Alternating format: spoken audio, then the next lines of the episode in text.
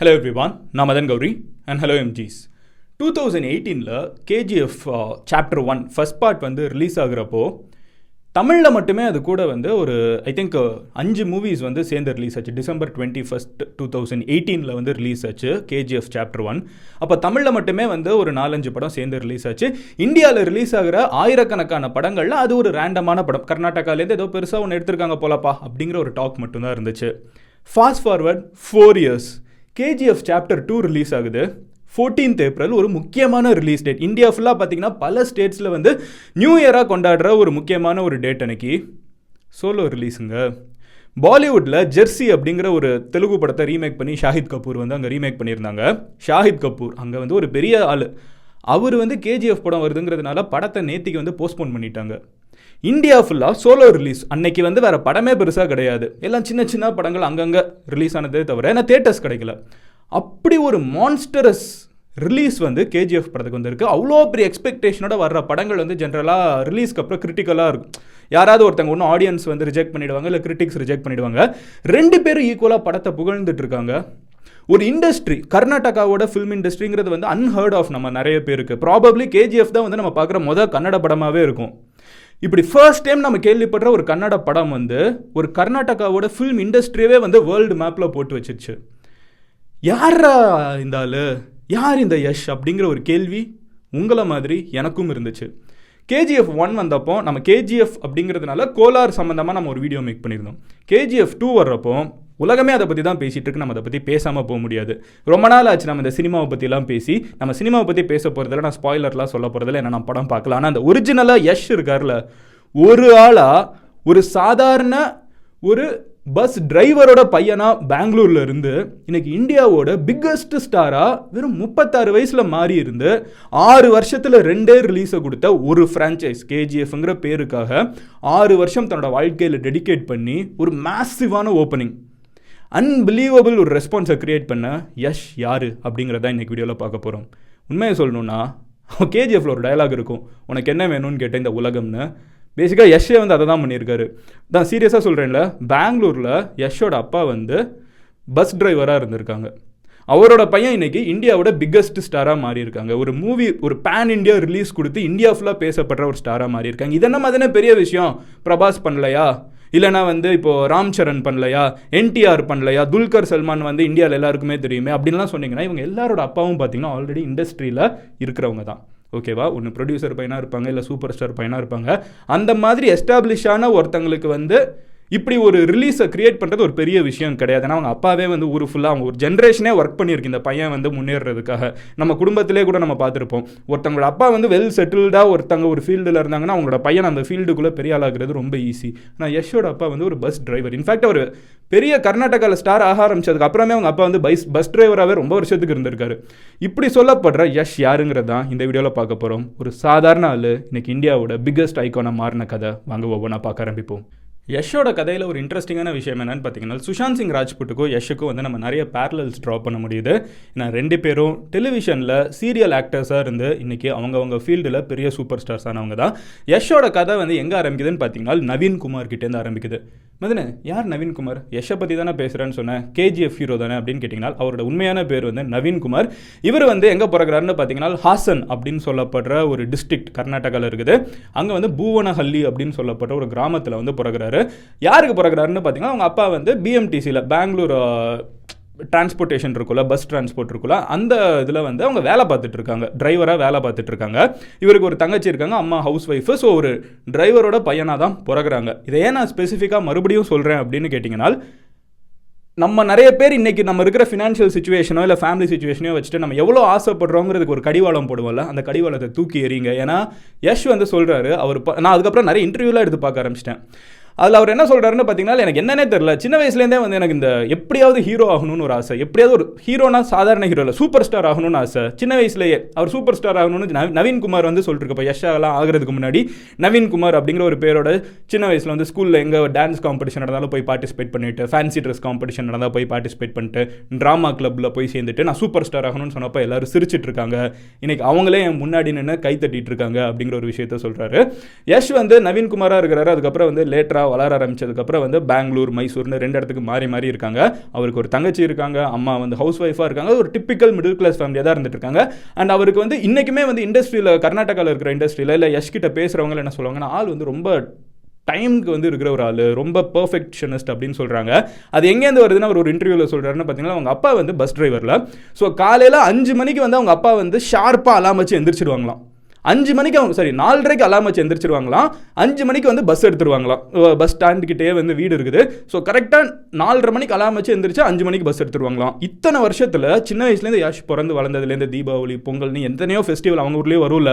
அது எது வந்தாலும் ஆள் வந்து டயத்துக்கு பஸ் எடுத்துகிட்டு வரான் காரணம் என்ன அப்படின்னு கேட்டாங்கன்னா ஒரு நாள் லேட்டாக போனால் தான் என்ன அஞ்சு நிமிஷம் லேட்டாக தான் போனால் என்ன அப்படின்னு கேட்டால் நான் பஸ்ஸை ஓட்டிட்டு போகிறேன் என்னையை நம்பி எத்தனையோ பேர் அவங்கவுங்க பிளானை வச்சுட்டு இருக்காங்க அந்த பஸ்ஸுக்குள்ளே எத்தனையோ பேர் ஒரு ட்ரெயினை பிடிக்க வேண்டியது இருக்கும் ஃப்ளைட்டை பிடிக்க வேண்டியது இருக்கும் அடுத்த பஸ்ஸை பிடிக்கணும்னு நினச்சிட்டு இருப்பாங்க எக்ஸாம் எழுத போயிட்டு இருப்பாங்க வேலைக்கு போகிறவங்க இருப்பாங்க. அவங்க என்னால் லேட் ஆகிடக்கூடாதுங்கிறதுக்காக சின்ன வயசுலேருந்தே அவங்க அப்பாவோட ரோல் வந்து எப்படி ப்ளே ஆகிருக்குன்னு பாருங்களேன். ஸோ சின்ன வயசுலேருந்தே யஷுக்கு வந்து இந்த டயத்துக்கு சொன்ன ஒரு விஷயத்தை செஞ்சிடணும். கமிட்மெண்ட் ஒருத்தங்க கிட்ட கொடுத்துட்டோன்னா அந்த கமிட்மெண்ட்டுக்கு முழுசாக வேலை பார்க்கணும் அப்படிங்கிற ஒரு கேரக்டர் பில்ட் இருக்குன்னு தெரியுது. லேட்டராக யஷ் வந்து என்ன பண்ணுறாருன்னு பார்த்தீங்கன்னா காலேஜ் சாரி இது அண்டர் கிராஜுவேஷன் முடிக்கிறாரு. அதாங்க அந்த பியூசி அப்படின்னு சொல்லுவாங்கல்ல அது முடிச்சதுக்கப்புறம் வந்து ட்ராமா ட்ரூப்பில் போய் சேர்றாரு. அங்கே சேர்ந்ததுக்கப்புறம் வந்து லேட்டராக அங்கே இருக்கிற ட்ராமாஸ்லலாம் பெர்ஃபார்ம் பண்ணிருக்காரு. லேட்டராக he gets in to television movies வந்து அவர் டூ தௌசண்ட் செவன் அந்த காலகட்டத்தில் தான் மூவிஸ்குள்ளே வர ஆரம்பிக்கிறாரு. மூவிஸ்குள்ளே வர ஆரம்பிச்சதுக்கப்புறம் ஸ்டார்டிங்கில் சில படங்கள் ஹிட்டு சில படங்கள் மீடியோக்கர் அப்படின்னு போயிட்டு இருக்கு. மிஸ்டர் அண்ட் மிஸ்ஸஸ் ராமாச்சாரி அப்படின்னு ஏதோ ஒரு படம் டூ தௌசண்ட் ஃபோர்டீன் டயத்தில் ரிலீஸ் ஆச்சு. எனக்கே இது நல்ல தெளிவாக இருக்குன்னு பார்த்தீங்கன்னா டூ தௌசண்ட் ஃபோர்டீனில் நான் என்னோட யூஜி முடிக்கிறேன். ஃபிஃப்டீன் ஒரு பிரேக் எடுக்கிறேன். சிக்ஸ்டீன் வந்து நான் பெங்களூரில் படிக்க போகிறேன் ஸோ நான் கர்நாடகாவுக்கு படிக்க போகிறேன் ஸோ சிக்ஸ்டீன் செவன்டீன் டயத்தில் பார்த்தீங்கன்னா அப்போ தான் கர்நாடகா ஃபிலிம் இண்டஸ்ட்ரி வந்து மறுபடியும் ரீபில்ட் ஆகிட்டு இருக்குன்னு கூட சொல்லலாம். நல்லா யோசிச்சு பாருங்க. நம்ம கண்டிப்பாக நம்மளோட லைஃப்பில் மலையாள படம் பார்த்துருப்போம். கண்டிப்பாக நம்மளோட லைஃப்பில் தெலுங்கு படம் பார்த்துருப்போம். நம்மளுக்கு நாலு தெலுங்கு ஸ்டார்ஸோட பேர் தெரியும். மலையாள மூவி ஸ்டார்ஸ் பேர் தெரியும். பட் எத்தனை கர்நாடகா ஃபிலிம் ஸ்டார்ஸ் தெரியும்? எத்தனை கர்நாடகா மூவிஸ் பார்த்துருப்போம்? ஸோ அந்த ஒரு டூ தௌசண்ட் சிக்ஸ்டீன் செவன்டீன் டயத்தில் வந்து அந்த கர்நாடகா ஃபிலிம் இண்டஸ்ட்ரி வந்து மறுபடியும் இல்லை. We have to restore our glory ஏன்னா ராஜ்குமார் அப்படிங்கிற ஒரு பேர் மட்டும் எல்லாருக்கும் தெரியும். அதுக்கப்புறம் வந்து பெருசாக நம்ம அங்கேருந்து கேள்விப்பட்டதில்ல. மறுபடியும் அந்த இண்டஸ்ட்ரி ரீபில்ட் ஆகிட்டு இருக்கிற ஒரு டயத்தில் வந்து யஷ் வந்து அங்கே மறுபடியும் கொஞ்சம் கொஞ்சமாக ப்ராப் ஆகிட்டு இருக்காரு.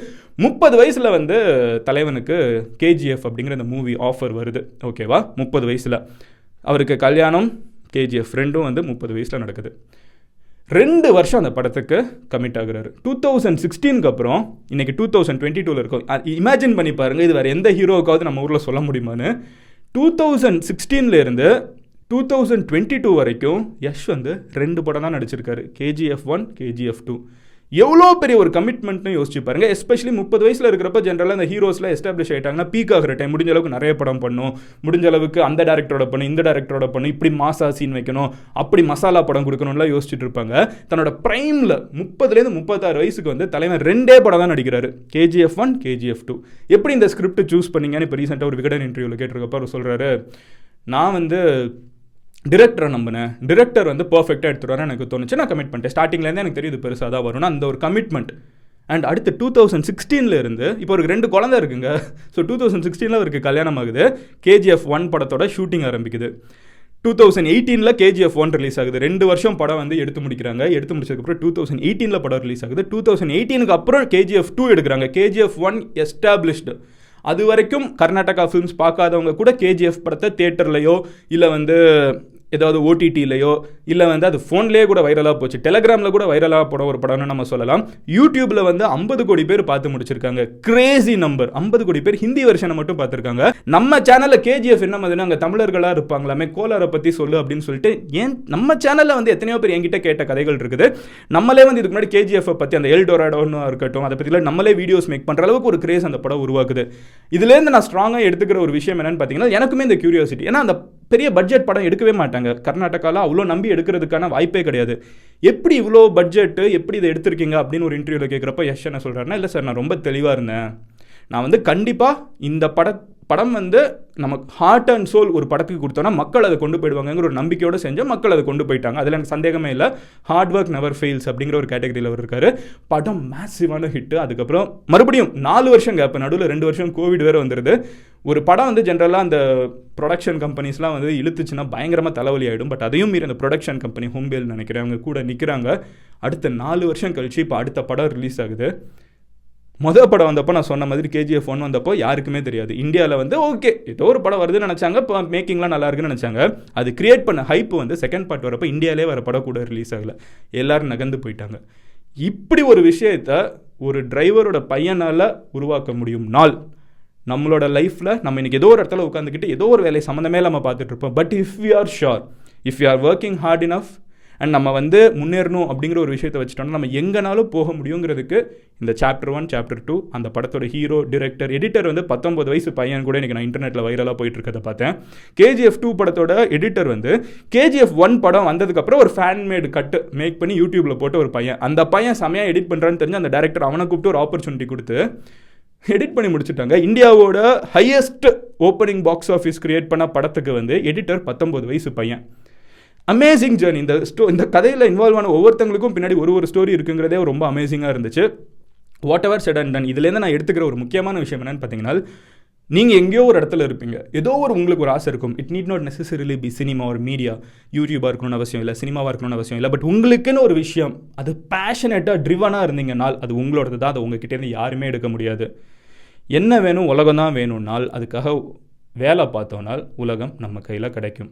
If you want something so badly the universe will conspire in you getting it அப்படின்னு சொல்லுவாங்க. இது வந்து போலோ கோயிலோட ஒரு கோட் உங்களுக்கு ஒரு விஷயம் வேணும்னு இந்த உலகமே அது நீங்கள் கையில் கிடைக்கிறதுக்காக வேலை செய்யும். Positive attitude positive energy work hard அப்படிங்கிற ஒரு சிம்பிளான ஃபிலாசபியை வச்சுட்டு கமிட்மெண்ட் எல்லாத்தையும் தாண்டி. ஒரு ரிலேஷன்ஷிப்பில் ஆறு வருஷம் எனக்கு இருக்கிறது கஷ்டமான விஷயம் இந்த ஆறு வருஷத்தில் ஒரு ஃப்ரான்ச்சைஸ்க்கு மட்டும் டெடிகேட் பண்ணி அண்ட் இன்னொரு ஒரு விஷயம் வரை கேள்விப்பட்டேன். படத்துக்கு வந்து தலைவன் வந்து இதே வாங்கலையா? சேலரியே வாங்கலையா? படம் ரிலீஸ் ஆகட்டும். ரிலீஸ் ஆகி வர்ற காசில் நான் கொஞ்சம் சேலரியாக எடுத்துக்கிறேன். ஏன்னா அந்த இண்டஸ்ட்ரியை கொண்டு போகணும். அந்த மூவிக்கு ஆனஸ்ட்டாக இருக்கணும். அந்த இந்த மூவியே எல்லாருக்கிட்டையும் கொண்டு போகணும். அதுக்கு செலவு பண்ணுவோன்னு சொல்லிட்டு சேலரி வாங்காமல் வேலை பார்த்துருக்காங்க. வர்ற ப்ராஃபிட்லாம் நான் எடுத்துக்கிறேன். அப்போ கன்ஃபார்மாக ப்ராஃபிட் வருங்கிற ஒரு நம்பிக்கை அதுக்கு நம்மளும் இன்வெஸ்ட் பண்ணியிருக்கோம். நம்மளும் வேலை பார்க்கணுங்கிற ஒரு நம்பிக்கை. வந்தால் தான் நம்மளுக்கு காசுங்கிற ஒரு எஃபர்ட்டு அன்பிலீவபிளுங்க இந்த ஒரு கமிட்மெண்ட் எவனாவது ஒருத்தன் அவனோட வேலையில் எது கொடுத்தாலும் கண்டிப்பாக அவன் ஜெயிப்பாங்கிறதுக்கு ஒரு பெஸ்ட் எக்ஸாம்பிள் தான் இது. ஓவர் நைட்டில் இண்டஸ்ட்ரியை மாற்றிட்டாங்க பாருங்கள் whatever said and done நம்ம ஊர்லேயும் அடுத்து இந்த மாதிரி ஒரு குளோபலாக கொண்டு போகிறதுக்கு ஏதாவது படம் வரணுங்கிற ஒரு ஆசையோட இந்த வீடியோ நான் முடிச்சுக்கிறேன். நாளைக்கு நான் உங்களை ஒரு வீடியோ பார்க்குறேன். ரொம்ப நாள் கழிச்சு இந்த போர் அப்புறம் வந்து இந்த ஸ்ரீலங்கா அப்புறம் வந்து அது என்ன ரஷ்யா உக்ரைன்லாம் இல்லாமல் பேசினது எனக்கு கொஞ்சம் ரிலிஷிங்காக இருந்துச்சு. நீங்கள் இந்த மாதிரி வேறு ஏதாவது இன்ட்ரெஸ்டிங்காக கேஜிஎஃப் படத்தை பற்றியோ இல்லை கேஜிஎஃப்பை பற்றியோ ஏதாவது நான் பேசணும்னு நினச்சிங்கனாலும் அதை கமெண்ட்டில் லீவ் பண்ணுங்கள் ஸ்பெசிஃபிக்கலி இந்த கோலார் கோல்டு மைன்ஸை பற்றி நான் ஆல்ரெடி ஒரு வீடியோ மேக் பண்ணியிருக்கேன். அதில் கவர் பண்ணாதது ஏதாவது இருக்குது அப்படின்னு நினச்சிங்கன்னா கமெண்ட்டில் லீவ் பண்ணுங்கள் நாளைக்கு உங்களை ஒரு வீடியோவில் பார்க்குறேன். உங்கள் ஃப்ரெண்ட்ஸ் யாராவது கர்நாடகாவில் இருந்து பார்த்துட்டு இருக்காங்க இல்லை உங்கள் கர்நாடகாவிலேருந்து யாராவது ஃப்ரெண்ட்ஸ் தமிழ் தெரியும்னால் அவங்ககிட்ட இந்த வீடியோவை ஷேர் பண்ணுங்கள் ரொம்பவே சந்தோஷப்படுவாங்க. பிகாஸ் ஐ நோ நான் கர்நாடகாவில் இருந்திருக்கேன் பெங்களூரில் இருந்திருக்கேன் ரெண்டு வருஷம் நான் அங்கே தான் இருந்திருக்கேன். அங்கே இருக்கிற மக்களுக்கு they deserve this pan India movie ஏன்னா அவங்களுக்கு அது எவ்வளோ பெருமையாக இருக்கும்னு எனக்கு தெரியும். அவங்க ஜெயிச்சிருக்காங்க. அதுக்கு நம்ம பாராட்ட வேண்டிய நேரம் இது. Love you all cheers take care bye